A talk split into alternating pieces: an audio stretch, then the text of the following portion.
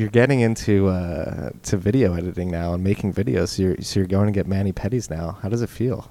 Um, well, s- well, someone someone commented, even though I made sure to cut my nails and file them before the the last video, but they now, still yes. were not good enough. Now they're pretty, so I'm I'm ready to go. We're gonna have some some badass videos coming through, some uh, good tutorials, stuff like that. Are you going to leave Bitcoin to become a hand model one day? I'm getting sick of you pressing record while we're having pre-episode conversations. You should not have that power. No single man should have that power. I have that power, and We I will multi- exercise it as I see fit. we need a multi-sig record button. I want to authorize all records. What is up, freaks? Welcome back to Rabbit Hole Recap. We're only uh, four days since our last drop of Rabbit Hole Recap, but six or five days since the last recording. Um, three days since the drop. Five days since the recording. And those are always the live ones are always more fun than substance. I think. Yes, I would agree. I would agree. Uh, the vibe in in the crowd is always uh, lively, and actually, we must apologize. Uh, there was no mic in the crowd, so we didn't pick up the questions. So if you listen to uh, the latest RHR before this one, uh, there's some one-sided conversations going on there. Yeah, it was our only our third our third live live broadcast. Um, live as in with people present. Um, and it, it should be we should have many more and you know we're just taking notes and learning as we go. Yeah, that was uh, recorded many blocks ago. Right now, we're sitting at block 591,255. Uh, my mempool has 2,300 about uh, transactions in it right now, and the price, according to the TradeBlock XBX index, is $10,123.82. Are we ever going below 10,000 again? Who? I don't know, man. No. I'm saying hard no. Hard no. Prepare the dump. I, we're going to be under 10k before the episode drops. In like the hour it takes We'll to keep drop it. We'll keep the chart up. We'll keep you freaks uh, posted. It was under 10k earlier today. Yeah. I thought of you. In the morning I woke up, I ripped a piss and I stacked some sats. Boss. Yeah. Yeah. A nighttime stack, you know. Uh, a this one was a stack. morning one, but oh, morning yeah. stack, you know. You can stack it any time in the day. But it was still a it was still a piss stack. Yeah. Speaking of piss stack, and if you're going to do it, make sure you're using the Cash App. This episode of Tales from the Crypt is brought to you by the Cash App, our favorite app. Uh, I, I don't want to speak for Matt. It is really my favorite app. I use it every day. Their boost program, at least, if I'm buying Bitcoin. That's what I've been using most recently. Uh, you can buy, sell, uh, send, and receive Bitcoin on the app. You can send it bech32 addresses straight to Wasabi or Samourai CoinJoin if you so please. Uh, and then, yeah, back to the boost program. You get a special debit card that's connected to your Cash app. If you have cash on it and you have your boost enabled, you can go to merchants like Chick fil A, uh, Whole Foods is what I used yesterday, uh, coffee shops. Some people are saying they still had the dollar off coffee shop uh, uh, boost enabled and they're still using it. Hang on to it while you can. The boost do change up, but they're adding new ones as well. DoorDash was added recently. Um, so, yeah, You If get like grandfathered in if you keep the boost. yeah, if you keep it on, if you only want to use one boost and, and, you, and you don't turn it off, I think you, you get to grandfather that, that boost in. The freaks told me I'm supposed to tell you don't buy coffee. You have to make your own coffee and stack sats with the change. Well, freaks, that's why the last boost I used was Whole Foods because I have been making my coffee. I think you guys will be happy to know that I have not bought coffee in it's six days. Six days since the conference. Very nice. Very the nice. conference was only four days ago, so it's been four days. Four days. Marty math for you. Um, so yeah, use the code Stacking Sats. Get that five dollars. Uh, Square's going to send five dollars to Al's Lacrosse. Go download the Cash App today. Then when you're done doing that, go check out uh, Unchained Capital. Uh, their two or three multi-sig vault service. Uh, iter- we actually over the weekend we met uh, with the Unchained guys in person, and they they've got like some cool some cool stuff they're working on with the vaults in particular. Some cool uh, signature schemes and stuff like that. So if you are looking for um, somebody to help you with your multi-sig solution, Unchained is there to be uh, a signature and a two or three multi-sig. You can always have control of your coins using uh, Ledger, Trezor, any combination of the two, um, and move your coins whenever. But if you ever get in a pinch and you need Unchained to to be that second and two or three multi-sig, they are there to help you uh, in that pinch. On top of that, they have their loan services if you ever want to use your Bitcoin to get a Bitcoin collateralized US dollar loan. Unchained is letting you do that too. So go to www.unchained-capital.com slash vaults. That's www.unchained capital.com slash vaults. It's a mouthful. Go check them out.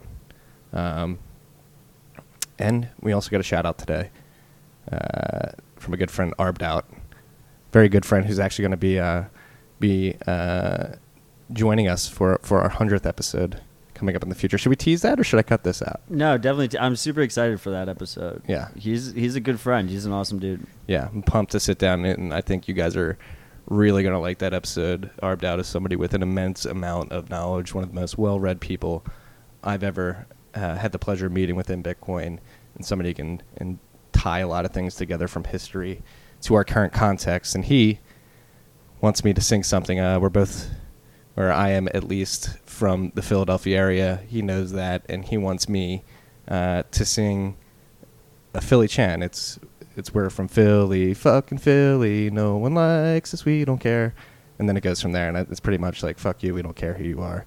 Um, You're not gonna sing the whole thing, Marty? I don't know the whole thing by heart. I'm a bad Philadelphian, but it's we're from Philly. I'm pretty sure that's it. Okay, when we get him on, we'll, we'll, do we'll sing it in chant. unison. Yeah, um, and I think he's just trying to analogize that to uh, people may hate on Bitcoiners, and it's you can hate us on all we want. Uh, Jason Kelce sang that that chant after the Eagles won the uh, the Super Bowl after they finally brought home the Lombardi Trophy uh, after being underdogs throughout the playoffs and, and the season. So Bitcoiners uh, akin to that Philadelphia Eagles championship team, the underdogs. And you know what? Hungry dogs run faster. And it's also pretty ironic that uh, that came through a donation, which, uh, due to some recent events, is a, a little bit of irony, you know. Yeah, yeah, yeah. There's some shitcoiners out there who think uh, think that uh, we we don't get these shoutouts. They're real people.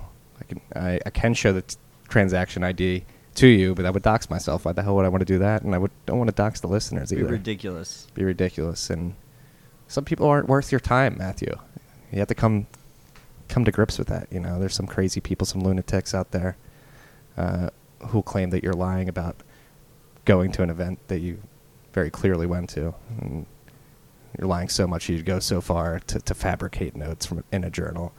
Uh, there's some lunatics out there, man. Yeah, yeah, absolutely. I, I we already gave him too much airtime. I apologize for bringing it up. I just thought it was ironic that uh, there, there's that there that was definitely some innuendo in that that donation. I fucking love it. So thanks, thanks, Arbed Out. Shout out to Arbed Out. Go follow him if you're not. He's One of the best follows on uh, criminally, Bitcoin Twitter. Criminally underfollowed. He's uh, way smarter than I am. If you're following me, not him, you're you're doing it wrong. Uh, trying to pull back up the list here. Yeah, let's talk about the weekend, the BitBlock Boom concert concert conference. Katy Perry came and she performed. Katy Perry. No, she's a shitcoiner. Remember when she got her nails done with like Monero and Ethereum and all that? Yeah, I know. That's why she, she's on my head. I don't know. That's why I thought of her. um, the BitBlock Boom conference. Yeah, we were there. We we did a live app. Obviously, if you listened to the last one, you know that by now.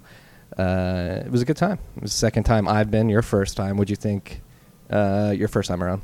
It was a small conference. It was cheap. It was accessible. Um, Gary Leland, the guy who runs it, uh, I had met him in San Francisco first for Bitcoin 2019. Um, he's a great dude. It just it was so happy and so inclusive and so nice, and everyone you know there was you know the more famous Bitcoiners there and just like regular Bitcoiners that no one sees. Please don't stuff. use the term famous Bitcoiners. Please. No, I'm just saying, you know, like, like it was, it was very much, you know, like Saif, Saif was there, right? Like Saif is like he's he wrote the book on this shit. it's true. Um, This is and true. and we're all like mixing together and talking and having great conversations. And then there's all these anons who, who no one really knows, um, but are doing all this good work on Bitcoin and stacking Sats every day and running their nodes.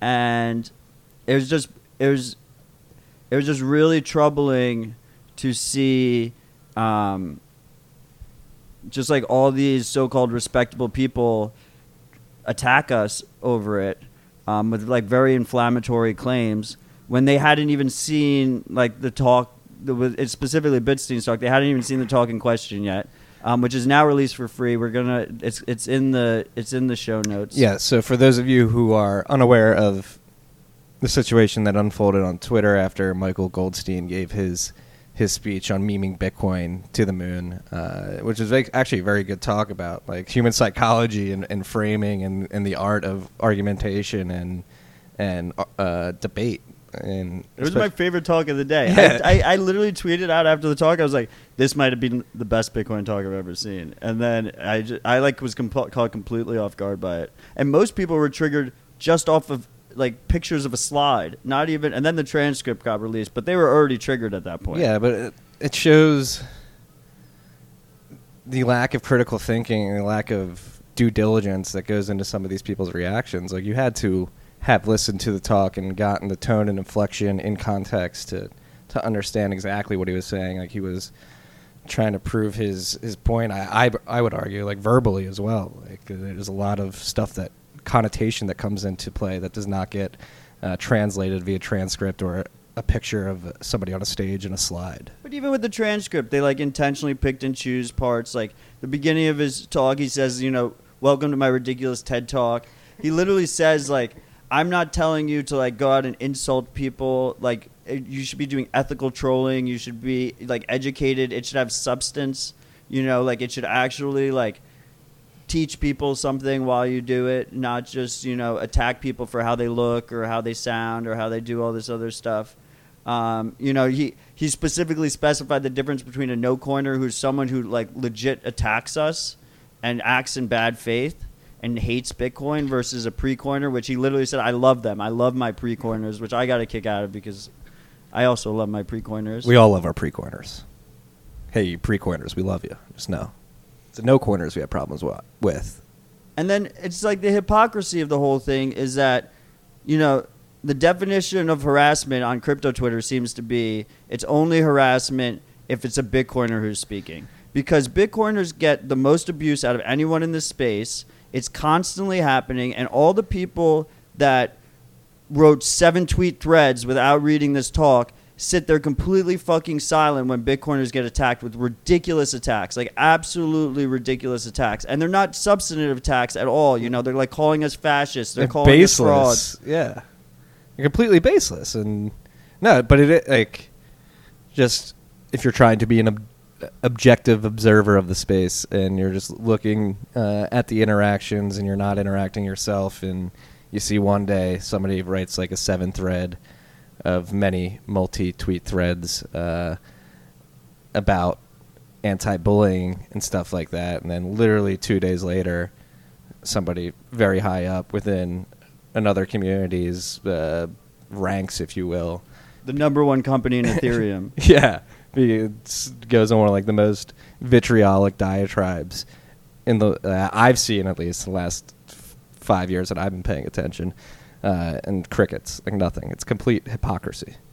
and then they just sat there completely silent. They just didn't even didn't even bring it up. It's yeah, I I just Not that, we're, and it's not like we're we're, We're like saying anything's unfair. We're like looking for somebody to come to our defense or anything. But it's like let's Yeah, just point out them. the way it is. Like yeah, fuck them is right, and uh, no Bitcoiners came out with tons of support and they're fucking awesome. Like we love Bitcoiners. yeah, Um, but like, like don't be a fucking hypocrite. You know, like if you want to like grandstand on like ethics and morals, like that's fine. But like, be consistent, consistent, Yeah. please. Like The- whole reason for all this saltiness on Twitter right now is because shitcoins price in Bitcoin is just fucking plummeting. Like the the ETH price is and Bitcoin is at like the lowest it's been since like before 2017. I, like, don't cite me on that, but it's like very low. It's like broken all the um, technical yeah, like the technical whatever. What do they call them? Uh, bo- uh, resistant levels. resistant lines and stuff. And they always do this. They did this um, when the price was dumping after the ICO. It was no longer Bitcoin 2.0. It was let's all get together. Let's all work together. We're all in this together. We, this will work. Then the price started pumping during the DAO, and it was all flipping bullshit talk. Now it's e- now it's Bitcoin 2.0 again. Then the DAO hack happened, and the price plummeted, and they were like, "We're all in this together. Bitcoin and Ethereum don't compete." And now they're fucking, and then the price pumped, and they were flippening like motherfuckers. They have flippening.watch and all this stuff. And then the second the price comes back down, now you know Bitcoiners are toxic, and we should all get get along. Well, yeah, it's, we all get along, and hey, Bitcoin and uh, all other chains are going to be partners going into the future. We're all working together. like they're competing monies. They're competing monies. But I think that's the one thing Bitcoiners have consistently acknowledged throughout time is that blockchains are war. Like this is a battle. Like you're you're and Bitcoin is well positioned to win, in our opinion. Yeah, I mean, I, I've seen a lot of people. I think they phrased it as. Um, I don't really like the term Bitcoin maximalism because, by the way, if you don't realize, like Vitalik created that to sell his ICO, um, and it was kind of cool that like a bunch of Bitcoiners embraced the term to try and give it power, and I like respect that idea, but I, I think it allows them to like kind of control the narrative a little bit. So I don't I don't love it, um, but uh, I, I I don't like it either, but I can pick up where you're where you're uh, stumbling here and just say like the whole crux of why uh, that dude from Consensus came after Udi and I is because we because again like they the history has shown that depending on where the market is or the price of ETH or Bitcoin is really dictates the uh, sentiment of the communities and how they're posturing against each other, particularly how Ethereum postures against Bitcoin. And like why a lot of people from Consensus got pissed off this week is because Udi and I were calling out the fact that it is very obvious that like they're trying to whitewash history and say that like the people who built Ethereum weren't pumping ICOs back in the day, but that meetup I went to was hosted at BetaWorks, but it was like there were representatives from Consensus running the meetup and telling uneducated startup founders to, to launch ICOs. Like it was Yeah. completely irresponsible. the whole the whole chain prior not only did the chain ICO to begin with and set the precedent, they prioritized it. They were advisors for all these different companies. Um, like they the internet doesn't forget. There's like Yeah. pictures and They can't whitewash it. It's obvious. It's obvious to everyone who who looks at it. Um, even I, we have a like Vitalik admitted on Twitter that he's proud to have legitimized the pre-mine model. So that's tweet stamped in the Bitcoin blockchain forever. Um, but anyway, I remembered what I was going to say. A lot of people describe it as Bitcoin maximalism is descriptive, not prescriptive. And basically, the idea is, and and I I agree with this idea too, is that I don't, you know, these technologies are mostly permissionless, especially if it's a if, if it's a fair proof of work launch. You could do it anonymously. Anyone can do it. Anyone can fork if they want to. Um, no one's trying to go out and stop you from running your ICOs or do all this other stuff.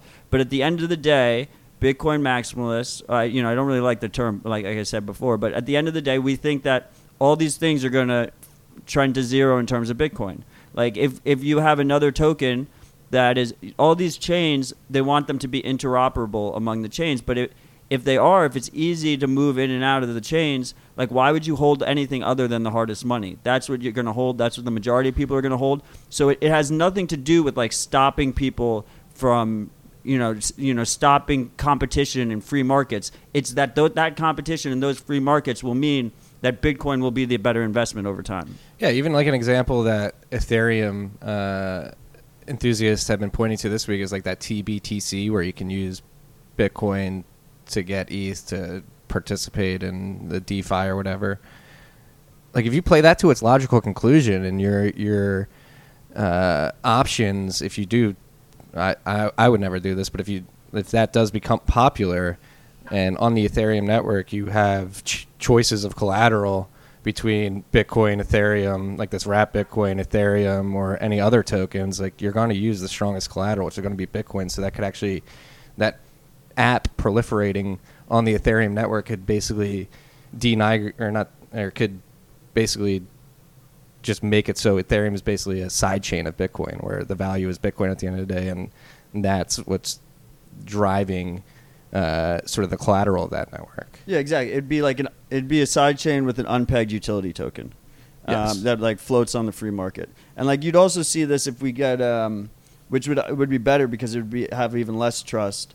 Um, if we get it, networks that add Lightning network support, if we get light swaps, atomic swaps between uh, networks, um, and I, I actually think that Bitcoin being the most liquid, the most secure chain, um, with the, the best monetary policy, the hardest money, um, it'll be advantageous for all these altcoins and all these other chains to, to support it as much as possible, make it as, as simple and frictionless as possible to go between the two chains. And it's kind of a damned if you do, damned if you don't situation because they need to do it because the other altcoins and the other chains are going to do it.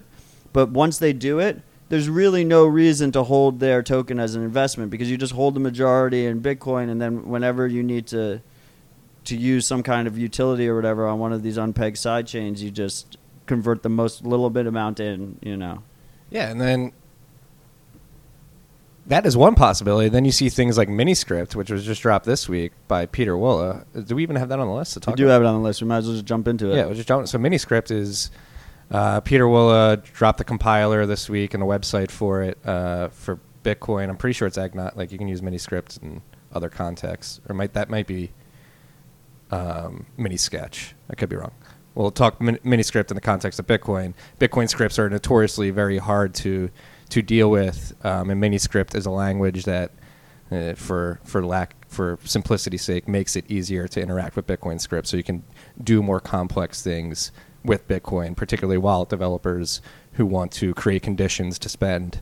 So you can make it. It's a lot easier for wallet developers to make uh, again the conditions to spend Bitcoin harder. So you can have like a an amount of blocks before you can move uh, a coin after initiation, and between that time, like similar to vaults, you need to get that signed in a multi sig by somebody else, and just it, the the crux of the argu- or not argument, the crux of the topic is this makes it easier to interact with Bitcoin scripts and create the functionality that um, like Ether- Ethereum likes to pump and like a robust scripting, but we're making Bitcoin scripting more robust slowly and surely over time, and that is so that's what the point I'm trying to make. Like even though we can use Ethereum as a sidechain, it seems like the technologies being built on Bitcoin alone are uh, even becoming sophisticated enough to do similar things. Well, then once you have the unpegged side chains, which are the altcoin chains that allow us to easily switch back and forth, we'll also have the pegged side chains, which have a different security model. Uh, you know, like uh, stuff like Liquid, Liquid, right, where you have a federated model. Um, it's a different security model with different trade-offs, and Bitcoiners will have a bunch of different options for them. I think Miniscript, one of the big things is interoperability across wallets, right? Yes. because it like standardizes a lot of things, makes it a lot easier. Multi-sig specifically, um, I think this is like this is actually a good jumping off point because um, I wanted to touch on uh, Rodolfo and Janine put together. Yes, I read about this in the bent yesterday. It's called a wallets recovery page, and it basically is a, a depository of the different Bitcoin wallets and how they uh, do their derivation paths and their dis- and their descriptors. Because I was actually uh, happy I wrote that bent yesterday, and that Rodolfo and Janine are working on this. it's become because it has become more apparent to me that a lot of people assume that if you create a mnemonic phrase, seed phrase on one wallet, you can just uh, recover that using another software, which is not always the case.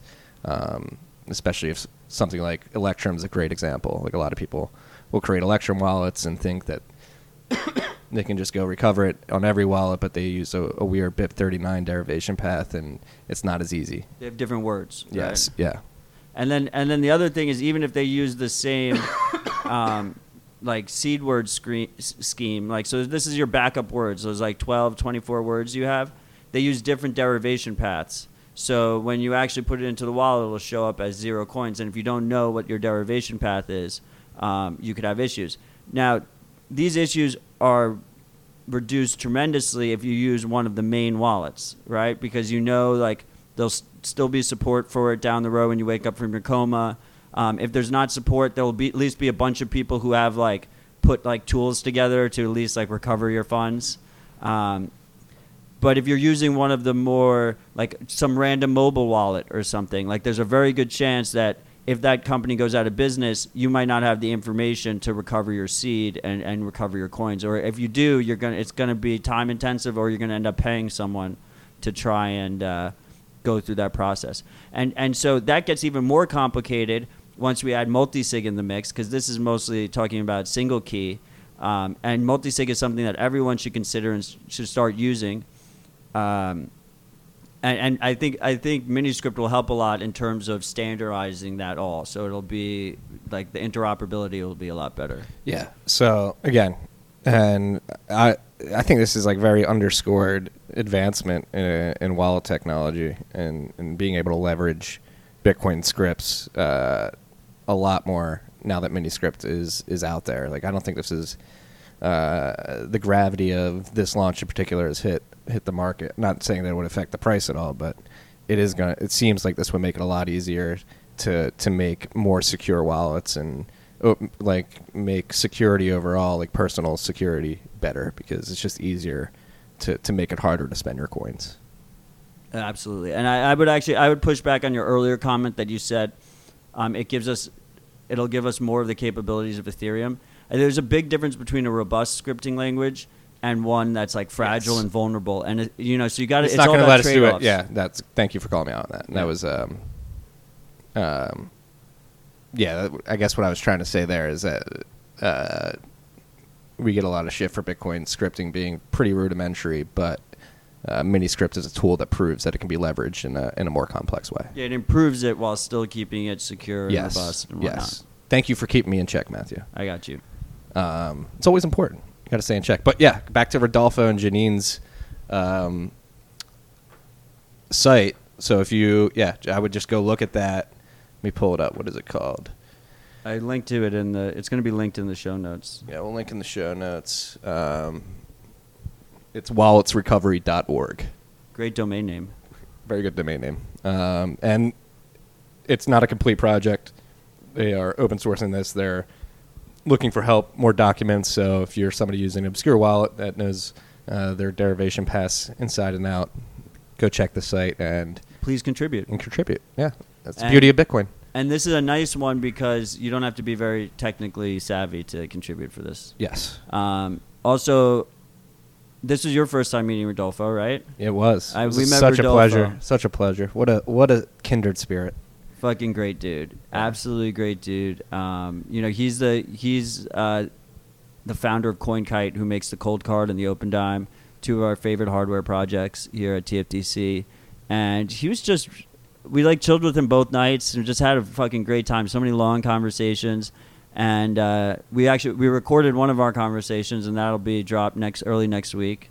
And Janine, it looks like we have her on the schedule to bring her on the pod as well. Yes, we'll be speaking to Janine next month. I'm very much looking forward to that. If you guys don't know who knew G- uh, who knew who Janine is, uh, she's one of the co-hosts of the Block Digest um, uh, podcast, and she's a very good investigative journalist when it comes to uh, like network security and, And compu- privacy. and Huge on privacy. Yeah, Block Digest is great. I listen to it almost every episode. I listen to it. I highly recommend it. Um, it's it's like a like a more longer. It's a longer format, like more technical rabbit hole recap almost. yeah. If you want to get very technical, Yeah, so it's a nice complement to this show. Um, you know, usually we don't record remotely; we only record locally. But Janine is just such a boss that like we would absolutely, without a doubt, record remotely for her. Yeah. Um, and it's things like walletsrecovery.org um, that make Janine so cool. Um, so, yeah, we'll be speaking with her. Uh, and, yeah, we're going to drop the Rodolfo episode on Monday, I believe. So be on the lookout for that. Just got to give a shout out to Rodolfo just for just being an overall incredible human. Me and him ended up uh, after Saif's dinner, uh, uh, not arguing, in an intense conversation with an oil baron about about Bitcoin. Very Shilling good, lightly. shilling lightly, and he was a very good critic. Uh, critic, this oil baron was, and that's that's something Bitcoin sh- Bitcoiners should be seeking out as very good critics. This was the first critic I've met in person in a while, where I was like, "Wow, you're making uh, some very good points." He was like very much uh, like the stereotypical like rich Texas oil man, right? Like, yeah. Oh, he had the hype. He had the hype. Uh, hype wife, who was just like standing behind him, being like, "He's so smart. I love him so much." It was awesome. It was. Uh, no, it was a lot of fun. A lot of respect. I. I shouldn't say a lot of respect. I, the man's name is escaping me right now, but an incredible, incredible. Uh, It's better not to dox him. Better not to dox him. I mean, right now he is, um, he he's slowly going down the rabbit hole. So Yeah, he's he's been handed the Bitcoin um, standard. He's he's a pre-coiner for sure. So yeah, yeah. Uh, Rodolfo gave him. Uh, oh no no was it Rockstar Dev? Rockstar Dev gave him the Bitcoin standard and put his email address inside the cover. I think Brian Lockhart was uh was a part of the crew that gave him the Bitcoin standard as well. Well, it was Brian's book. yes, But someone put their email in it and was like, "Read this book and then email me at the end," which I just thought was like, I think it was Rodolfo did that. yeah, Yeah, really nice show. Rocks. We met Rockstar Dev, uh, the Vin Diesel of Bitcoin, true legend as well. absolute fucking legend. We got to celebrate BTC Pay's second second birthday with him. We're gonna get Rockstar Dev on this podcast, and him and I are going to get very cosmic. He's somebody who, who loves to get cosmic, and I was loving his his energy throughout the weekend. A lot of high energy from that man. It was just it was just a good weekend, good people. It was great, and Rockstar's awesome. Are we in a bubble, Matt? a little bit, Yeah. but uh, it's a voluntary bubble, and uh, I fucking love it. You know, life's short, so surround yourself with good people. I agree. I agree. Um, Sats the standard. Blockstream green. Sats are now a we denomination. Did it. We did it. It's proliferating, man. So Blockstream Green used to be Green Address, um, and then Blockstream bought them and changed up the whole UX, uh, and now it's available on iPhone. It's probably it's it's it's definitely my favorite cross-platform mobile wallet. It's de- definitely the best mobile wallet on on iPhone, and it goes hand in hand with with Samourai Wallet on Android. I would say those are the the two wallets I use on Android. Um, it's a fantastic wallet. They have two of two multi sig where um, they control one key, you control the other, so that they can give you a two factor authentication ability where like you complete the two factor and then they sign. And it also has this nice time lock feature where if they because it is two of two instead of two of three, so if they go out of business or something, it'll automatically revert back to you. Um, the other cool, but the only issue I had with Green Green Wallet was that they had like every denomination for Bitcoin except for Sats, and that just, just that just bothered me because Sats should be the standard. So uh, so big thanks out to them to to finally merge that into into the app. You even had uh, Adam Back, who's uh, a Millibit's stronghold, I believe, tweeting out uh, that Sats is now on there and pushing stacking Sats forward. It's been an incredible eight nine months of of seeing Sats slowly become the standard gradually and then suddenly. Gradually and then suddenly. Uh, another newsletter you should go check out by Parker Lewis. Um, but no, I checked. Somebody asked me randomly today, like, when did the hashtag start? And I looked it up. It was October 1st, 2018. So coming up on a year. Correct. It was in the, the midst of the bear market. Yes. That's when all the best memes come out. um, the other thing that I thought was, I always thought was really cool about Green Wallet, well, at least Green Address. I don't know if Green Wallet offers it, um, but I always thought this was like an underappreciated concept that never got traction. Was there? This was you know years before, like when Lightning was not even on anyone's mind. You know, no one was even thinking about that. People had the issue of if you were spending Bitcoin um, in person, like you had to wait for a confirmation, and confirmations, you know, they average every 10 minutes, but you never know when it'll come. You know, blocks weren't even full yet, but it was like that. That's not an ideal situation. Um, and their their concept was because it is two of two multi-sig, as long as the merchant trusts Green Wallet not to double spend, like the the Green Address team, then you could spend and that's why they called it green address was because if you spent from there they knew it was a good address and it was fine it wasn't going to get double spent from. And i always thought that was like just a, it was a cool concept just like mixing in like a trust minimized third party that like can't steal your funds but can assure that you don't double spend. And then they could have merchant partnerships and stuff. Why would that not be on the uh, the blockstream grade? I, I mean, I just no one ever talks about it, and um, it used to be like that was like the plan for the original Green Address to monetize. They were going to have like merchant partnerships, and they were going to Ah. assure the merchants, but no one spends Bitcoin, you know. So, um, so it makes sense that they deprecated it, but it's something that could happen in the future. I don't even know if it's necessary now that we have Lightning. Probably not.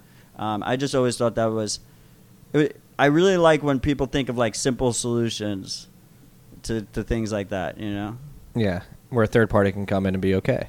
But yeah, it's it's trust minimized. It's still Yeah. they can't take your funds, but they can assure the transaction's not going to be double spent. Yeah, Pretty cool. Pretty interesting Cool. dynamics. Staying on the uh, the vein of Sats, uh, you've been playing with the uh, the Sats app lately. Yeah. So um, Jeremy Welch from Casa, founder of Casa, who's also a good friend of ours. Um, he Shout sent, out Jeremy. He sent us he sent us some Casa nodes, um, so we could test out Sats app because I actually didn't have a Casa node to begin with, um, and I, I I had played with your Casa node back in the day. I have to say, whatever they did on like the software, because the hardware is the same. Whatever they did on the software side, it is so much more responsive and easy to use than it than it was before. Like it's it's like a very usable node that's got great UX, super user friendly. Um, their customer customer support is fantastic if you have any issues. And now they have, so Casa has this multi sig um, where they offer two of three multi sig and they offer three of five multi sig. Um, the three of five multi sig is really interesting to me because because you bring your you they actually provide hardware wallets as part of it comes with a subscription fee. It's an eighteen hundred dollars subscription fee, which is pretty steep for a lot of people. But if you're a big holder and you were going to use a custodian anyway, then it's like a really good option. But then they also have this node. And I think the dream is that eventually the node will verify all the transactions for your multisig, but right now it doesn't. But what they do have is they have this separate app called the Sats app, which you can connect to your node, and that's more of like a hot wallet. It's more of you can use it for Lightning, you can use it for regular Bitcoin transactions, like when you're on the go and it's mobile and it's single key, but everything goes through your own node through Tor. Um, the connection is super seamless because not only is Tor great for privacy reasons, um, which I, I love that you can run your Lightning node and Bitcoin node through Tor using their using their node, really easy, just a toggle switch. But Tor is great because routers have all these issues of outbound connections and outbound ports. Um, so it makes it really difficult for like an average user to, to pair their phone with their node back home securely and privately. Um, but with Tor, you you route around that issue. So you enable Tor on the on the Casa node, and all you have to do is scan a single QR code on your phone, and now your Sats app is pegged, is is connected to your to your to your Casa node back home wherever you are. You could be like around the world, and then you can pay using Lightning, using your own node as a complete noob with a beautiful UX, like anywhere you go, and like that's fucking badass. So that brings up like a crazy. This is just uh, me thinking. I don't even weirdly, but adversarially here. Uh, like if you go cross borders, but you have the SAT, SATS app on your phone, and and the border patrol's like, "Are you carrying more than ten thousand dollars?" And on your SATS app, it looks like you are, but you're controlling it from your home. Like, what is the uh, what is the what is the law there? Like, well, I mean, it's it's it's really in the cloud Do on you- the blockchain, Yeah, right? You just have the keys to it. But then, even if you wanted to go further than that, like the node is seems like it's more of on at the node because you're like remotely connected to it. I mean, they could say that about any mobile wallet you have. Um, you like you should turn off your phone when you go through the borders. Ideally, you shouldn't have anything on your phone when you go to the borders, even if it is turned off. Uh, it, the reason I say turn off your phone is because the newer phones, the newer like Samsungs and iPhones and stuff, are encrypted, and the encryption's stronger if it's off, like because they don't let you use your fingerprint or your Face ID and stuff like that. It's not even initialized. Um, so it's best to go through with your electronics encrypted and completely turned off with as minimal Bitcoin stuff as possible. What's interesting about Sats app is they are using a username password concept. So you could con- presumably uninstall it and then reinstall it when you get across the border and just sign into your Sats app account. Um, and they did it all in, in a way that, that they're, they're using their own servers as minimally as possible to protect your privacy. The, they also have this Sats tag to pay people. Like if you wanted to pay me, you just you just type in Odell and you can pay me, which is like pretty clever. That's like bridging the gap to like the Venmo Cash App user experience, you know. yeah, slowly but surely. Oh, and Oh. they added this heartbeat feature, which I was showing you earlier, which is this is seems pretty cool. clever. And this seems something like a dumb user like me needs. Yeah, so like a lot of the issues people have is you know they like set up their node and they put it in a utility closet or something out of reach, um, and then presumably like a couple weeks down the line or six months down the line, they go to make a payment at a some store that accepts Bitcoin, or they go to pay someone, or they go to accept a payment um, through their Sats tag, and their node is offline and isn't updated, and is just they need to go home and do it. They can't do it remotely. So what this heartbeat does is it allows you to privately check um, if your node is running and responsive and good to go from the app wherever you are. And to encourage that good behavior, they are incentivizing users by giving them sats back if they get on streaks. So like they gamified it. So if you do the heartbeat, it's just a couple buttons. You just click it, goes through Tor, um, and then they'll give you like you know some small amount of sats uh, for for your streaks, which is is really clever. It's they're really they're making it easy as possible for um, for the masses to run their own node with a good UX in a plug and play fashion. Also, the other thing, I just had lunch with Jeremy the other day, and I was like, I was trying to steel man Casa a bit, and um, something that's not noted a lot is that you know, auto updates are like a big risk factor, like especially when nodes come come in line, right? Because if you have an attack like SegWit2x or something, and they try and update your software with um, with with with ma- a malicious change. Um, what's nice about Casa is everything is a manual pull. You can't. There's no auto updates for the node. So I thought that was. They just it's just Casa once again showing that the priorities are in the right place, that they're doing the right things. Yeah, no, it's. Uh, I've had many conversations with Jeremy too, and I think they're they're thinking uh, about this sovereign data uh, vertical very very smartly. Um, trying again, that's the whole ethos of Casa is just trying to get your personal data and your wealth into your own hands. I think right now I'm running five Lightning nodes. I've got this will be my third.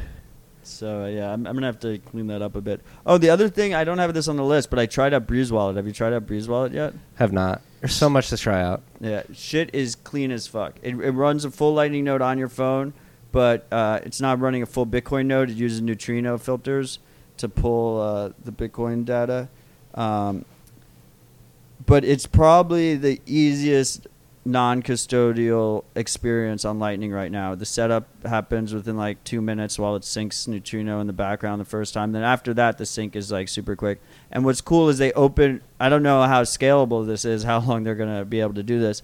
But when you do the one of the issues um, with Lightning uh, non-custodial Lightning wallets is you need liquidity, specifically inbound liquidity, which uh, the the future plan to solve this is is that you open outbound liquidity and then you loop out so that you have some inbound liquidity. You basically send a transaction to yourself through Lightning back out as an atomic swap to yourself.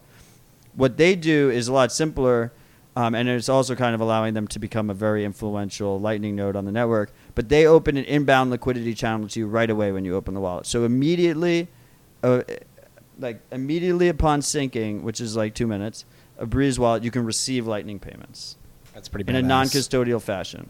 pretty badass. And the UX is sexy as fuck. It's really sexy UX for a Lightning wallet. Who's behind the Breeze team? I think it's an Israeli team, and supposedly, I mean, I was listening to Noded podcast yesterday, um, another good podcast, part of the Independent Bitcoin Podcast Network, um, and and Pierre was saying that they're using the Dart programming language, which is interesting, which is out of Google. Ah, very interesting. Yeah. Um, I got to check out Breeze. That's what like. There's so much stuff. Again, that's what makes me very optimistic about the future. There's so much to try right now. And that's spelled breeze without an e at the end. Yeah. So B R E E Z. No, and that was uh, like it's going back to BitBlock Boom. There was a very cool multi-sig uh, wallet there, Hexa Hexa wallet. Hexa wallet. Uh, this team, I think they've been in stealth mode for a while. They're just going on the. I think They're out of London, I think. Yeah, they're out of London. This was their first um, conference they went to, but I, I got the demo from Anant, um, one of their founders, and it seems pretty foolproof. And then, like, I made you go get the demo and like run them through the gauntlet just Wha- so. it was funny because he's been in my DMs since I launched Final Message, right? Because one of the ideas here with the Hexa wallet is it is a full. Um, they actually it's they have both multi-sig in the wallet, but the, the the beauty of their implementation is they use Shamir's secret sharing as a backup system in case of situations where something happens to you or happens to your devices. Yeah, and you have to split your backup pretty pretty aggressively. Yeah, yeah. So they allow you to split it easily with like contacts. You can, you know, write down part of it or whatever, and and then there's a threshold. So like a certain amount of them need to come forward to allow you to recover your funds. So that it would require and like they have like common sense defaults to prevent you from getting in situations where like your friends can collude against you, and they thought of a lot of that stuff. So so there's a lot of um, overlap there with something like Final Message. So I've actually been talking to him through DMs for the longest time, and there was a DM from him that he was like, "I'll see you tomorrow at the conference." And I would have been like, I was like waiting for him to like come up to me because I have no idea what he looks like. You know, I know he knows what I look like. Um, and I completely, I didn't realize that they were a sponsor and they had a table uh, like there. So when you told me that, I was like, oh fuck! And I went outside and I and I talked to him. It's, it's a so the wallet that wallet's not out yet. No, Um, not yet. And I haven't like I he played with he like walked me through his test version on his phone, but um, they should have a test version out pretty soon. He's going to send us the link as soon as he has it. So then I, I will be able to walk through it myself, and, and we'll be talking about it more um, on, on f- future episodes. The other the other thing is some people were giving um, were giving Gary shit about uh, like he released. I'm really glad he released Gary Leland of BitBlock Boom. I'm really glad he released um, Bitstein's talk for free, considering all the drama. But the you know he kept the ticket prices really low.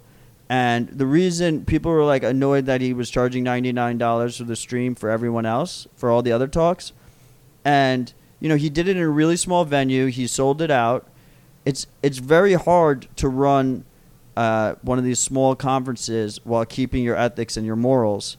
Um, and and that's why the ninety nine dollars for the video is a very easy way for him to I think at a relatively reasonable price for him to um, get more money because it, you, he doesn't have to get a bigger space. You could be around the world. You don't have to travel there. You can just get it. And he is releasing the full set in, in two months for free. Um, and wh- the reason I thought about that is because Hexa was like one of three sponsors. yeah. They had like no sponsors. They were all reasonable companies. Quinn Solo was the, one of the other ones. Shout out Quinn Solo. Thank you for the gear. I have my notebook here. He made us these like customized notebooks. I mean, I might post a picture on Twitter of this. It is so fucking cool. These like leather bound notebooks, and he even thought far enough ahead to. He so he gave us extra notepads so that Yeah. we can like put in the notepads in the cover. What a boss! And we met his wife. Great people. Quinn Solo, very good brand. Go check out. Uh, we'll put the, the link in the Q U. I N S O L O dot com. dot com. Um, and no, I actually uh, Quinn Solo got me stopped at uh, at security because they thought I had a flask full full of uh, full of alcohol. Oh yeah, he gave us customized flasks, Yeah. leather bound flasks with the TFTC logo and our names on it. Fucking badass. Shout out Quinn Solo. No, Uh, again, it was like and, and bring it back to like BitBlock Boom and people giving Gary shit. Yeah, this is a man who's trying to run an ethical concert. Concert. Why do I keep saying concert? An ethical conference. We gotta do a concert next year. we'll all be singing next year. Um, and I think he did a really good job. Like he curated great speakers, and again, it was the vibe. Like as much vitriol as you're seeing on Twitter from people who weren't there. If you were there, like it was all high vibes. Like people just nothing crazy. Just people just happy to be talking about Bitcoin with each other. yeah, th- but that just got me thinking. Yeah, when I when I went down to BitBlock Boom, I'm like really OCD when I travel. Like people like Crypto Brecky and shit is wearing like an Opendime and like Bitcoin shirts and stuff. I look like the average fucking person. I have like the minimum amount of Bitcoin stuff in my bag. And then on the way home, I'm like sweating at going through TSA because I just got like shit tons of swag in the bag, you know? Swag in the bag. No, I do. Yeah, for somebody, You, you got to get I- pre-check. I, I- got pre-check, so I just I didn't even have to take off my shoes. I do need to get pre-check. I've been flying a lot more recently, and I think uh, I got to start signing up for airline miles and, and, and just bite the bullet with pre-check. Do it. Uh, dude, we're almost an hour in already. We got so much to go. This is gonna be like an hour and a half rip. Uh, the next thing I want to touch on just real quick because we touched on it last time. Uh, la- last week we told you to watch the episode with Stephan Livera, uh, "Why Hardware Wallets Suck" with Michael Flaxman, who we also met last week. Um, if you haven't seen it, wa- if you haven't listened to it, listen to it. Um, the big takeaway, you know, I no matter what when we do podcasts, the second we stop recording, I'm like, should have fucking said that, didn't say that. Literally every time. The thing I should have said was, the key takeaway here is that every single hardware wallet has trade-offs. You need to be aware of the trade-offs, but the best way to minimize those trade-offs is to combine it with other hardware in a multi-sig because then both of the hard, you know, they both have to be compromised. It's mu- it, it makes it much much harder for, for you to get attacked. Yes, uh, Michael Flaxman, incredibly smart. Like, I was talking to him about like unique uh, multi-sig uh, schemes that you can set up, and he's just thought about this stuff uh, from a different angle than anybody I've I've encountered at this point. And don't get frustrated. We know multi-sig is very difficult to set up right now. It will get easier. Everything gets easier quicker than you think it's going to get. Um, just be aware of these things. Yes, be aware. Another thing you should be aware of is what I wrote about in the Bent this morning, which is the uh, the Erebus attack that was discovered, or I don't know if it was discovered a couple weeks ago, but it was announced a couple of weeks ago. Uh, a couple of researchers from, I believe, the University of South Korea, uh, um, University of Singapore, or a couple researchers from Korea, Singapore, and Japan. I don't know exactly what schools they're associated with, but they uh, made the world aware of this Erebus attack that can basically, if you are a large internet service provider, an ISP, uh, you have the ability to sort of recognize Bitcoin nodes that are running on your network, and if you are large enough, you can target particular nodes and try to partition them from the network. And you do this slowly over the course of weeks by uh, forcing a reboot of the node. The ISP would force a reboot of a node that they're targeting, and then that node would have to make more outgoing connections. And the ISP is hoping that they're making outgoing connections with their malicious nodes, and then after a certain period of time, if they get all eight outgoing connections connected with their malicious nodes, they begin they can begin doing double spend and uh, 51% attacks, hypothetically.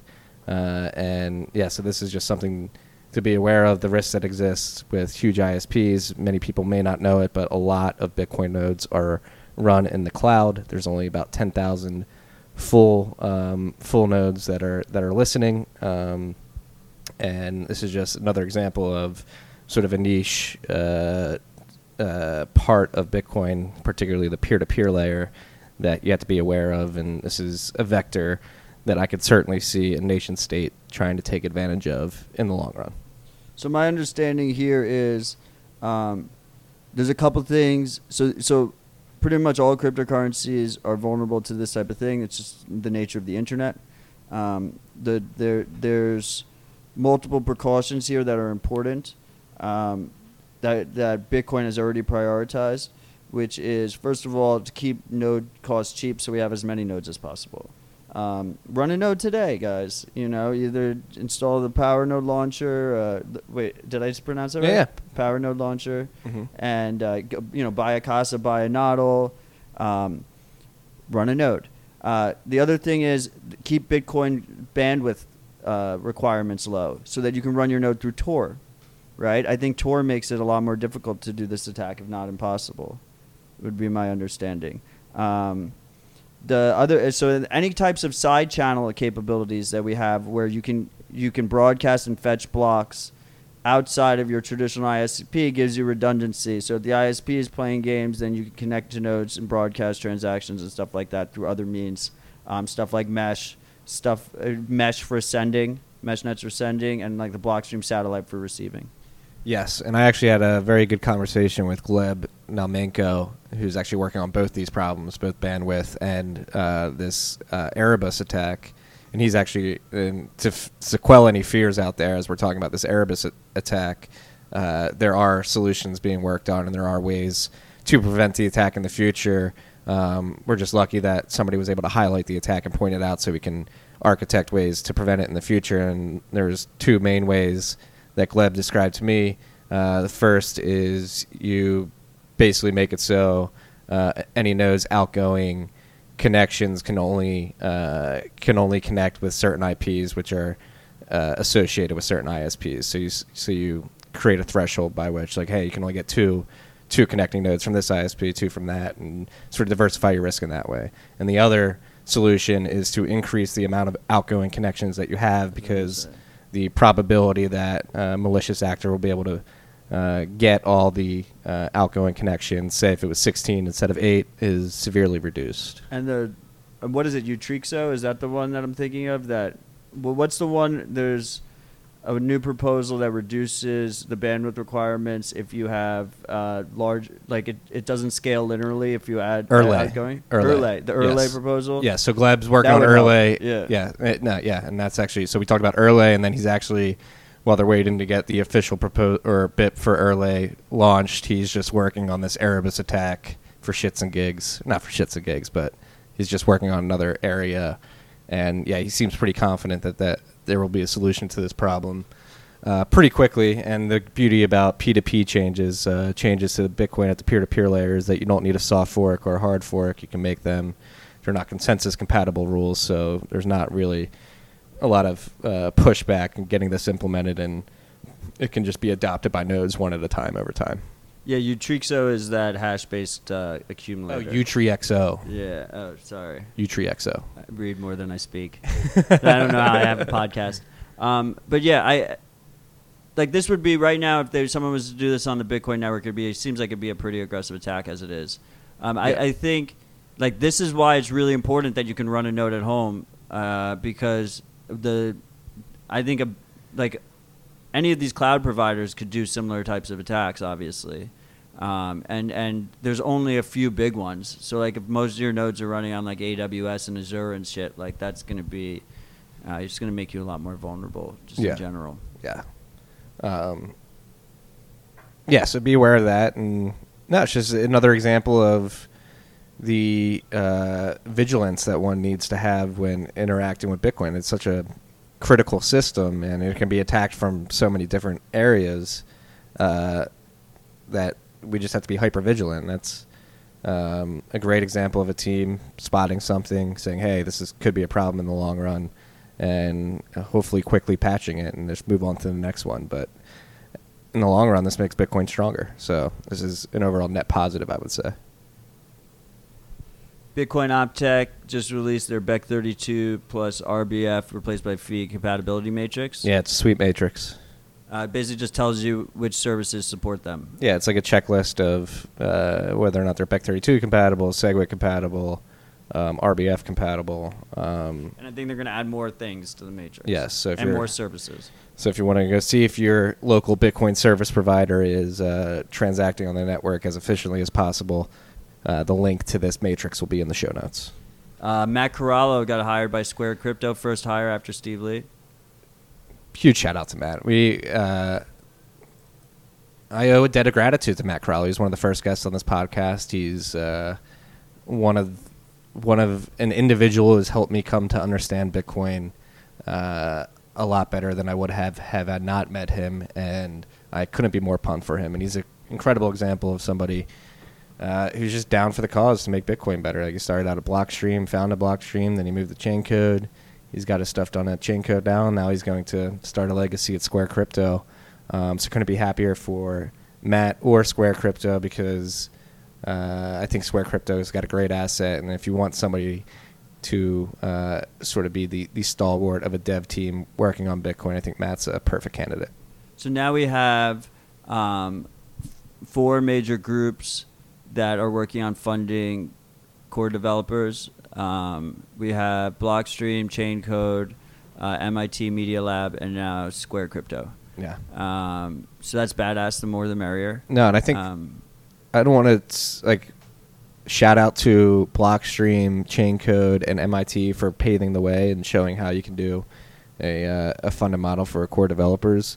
But I think Square Crypto in particular, as they start building out this team, just the signaling of a huge public company doing this is so massive. I hope and I do think that it will lead to sort of like a, a, a flow of resources towards Bitcoin core development in particular. I mean, Matt's a badass. We love Matt. He's done so much. I'm so thankful to him. Um, so fucking smart. Um, and uh, they, they they hired Steve Lee as the head of the whole the whole thing, the whole operations. He's the fucking boss. He's a great dude. Um, they have Miles Suter there, who's a good friend of ours. Who's just they're also a sponsor of the pod while Yeah. I do all this Yeah. Shield Fest. But we love them before that. The one thing I want to note here is that um, it's not like so so yes matt was matt was with chain code but they're not i think i'm rumor is is that he's the only developer that they're pulling from somewhere that has already he's already getting paid. Everyone else is going to be people who aren't currently getting funding for their core development work. They're just doing it on a voluntary basis. So it is it is going to be a massive net benefit here and they are a publicly traded company which is pretty huge. Yeah, no, I just think from again social signaling to other like again you had to give it to Square too for sticking their necks out and taking this risk. Like, hey, yeah, we're gonna hitch our wagon to Bitcoin in some capacity at least for the foreseeable future, and that just causes other companies in their vertical competing with them to be like, what the fuck? How are we not doing this? supposedly the whole idea was just like like Jack was like at a hack day. Shout out to Jack for accepting the lightning torch from me at the bottom of the bear market. Shout out, Jack. I know you're listening. Um, supposedly they were they were doing like a, a Square Hack Day or whatever, and Jack's like, "What's like the most important thing we could do for Bitcoin?" And they were like, "We're we're gonna start funding developers." Well, it's, they putting their money where their mouth is. It seems. So, again, shout out to Matt Corallo uh, and and Square Crypto. I think uh, uh, great things are going to come from that. Um, and yeah, This one's really cool. Uh, did you did you by any chance see the the Hong Kong article I posted from Quillette? How do you pronounce it? Quillette. Quillette. Quillette.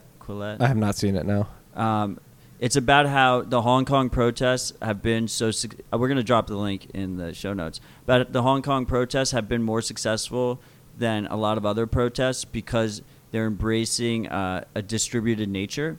Everything about it is distributed. There's no major leader or talking head. Um, there's more like sub leaders that, as they get arrested, like new leaders can come up. They have like a Reddit like forum where they're they're like planning different protests and different operations. Um, instead of staying in like one place, they actually like fall back and retreat and live to protest another day instead of getting arrested. Pause. Um, I think what Bruce Lee said, "Be water," and they're like that's what they're trying to embrace. Um, we see it with the live streams, with the videos. They're getting they're getting stuff out there that gets media coverage um, specifically. So they have like a lot of different people that are talented in different ways, all contributing. Uh, even stuff like supply funds and stuff like that. And that's this is like this is like what Bitcoin's all about. What you know, this whole this whole concept is about is about being resistant to centralized actors through distribution, right? And um, I mean, I, it got me thinking. I started thinking about like you could even take it to like the next level and like future protests. Like their their donations and their funds that they can receive from around the world can be held in multi-sig addresses. You can arrest like ten of the guys, but if it's a if it's a twelve of twenty multi-sig, you know, you still can't take the funds. Uh, no, you'd be able to take the funds if it was ten to twenty multi sig. If It was like a. T- If it was a twelve of twenty, if it was a twelve of twenty, but then but No, then you couldn't. if it was an eight of twenty. If it was an eight of twenty. Yeah. Yeah. I know. I get what you're saying. I'm You get sorry- what I'm saying, I'm right? sorry for ranting on your. I don't there. know if I fucked that up, but either way, either way, like multi-sig could be really interesting in those types of situations. Bitcoin in general. I mean, I'm not implying that they're using Bitcoin. I don't think they are. No. But but it is it is pretty powerful to see it actually play out um, in a real world situation where lives are on the line and high stakes. Yeah, no, it's crazy. And again, sorry for being a dickhead there. Yeah, no worries. That's what we do on this podcast.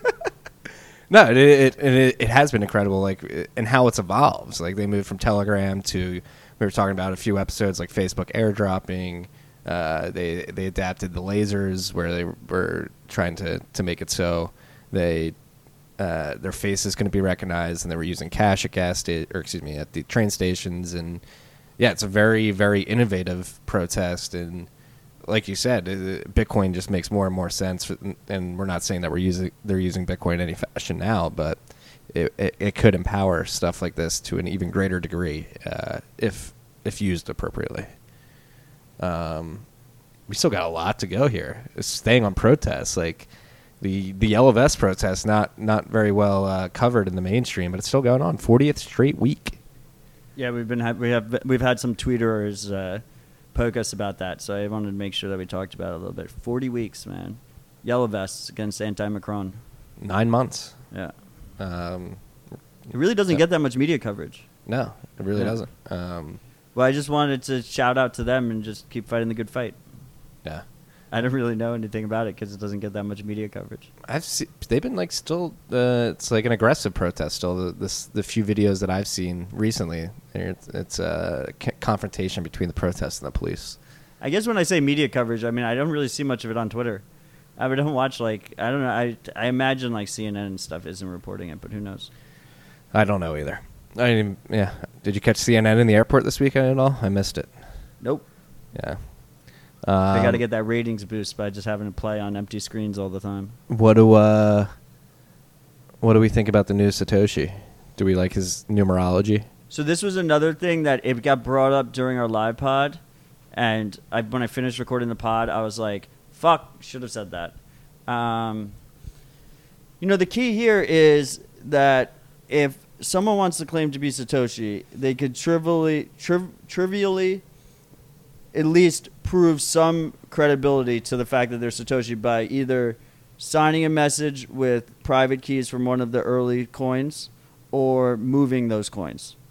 Um, this is one of the beauties of Bitcoin is that through the internet anonymously, you can trustlessly or at least trust minimize prove that these funds are yours, that you control these funds, that you're the person that has these keys.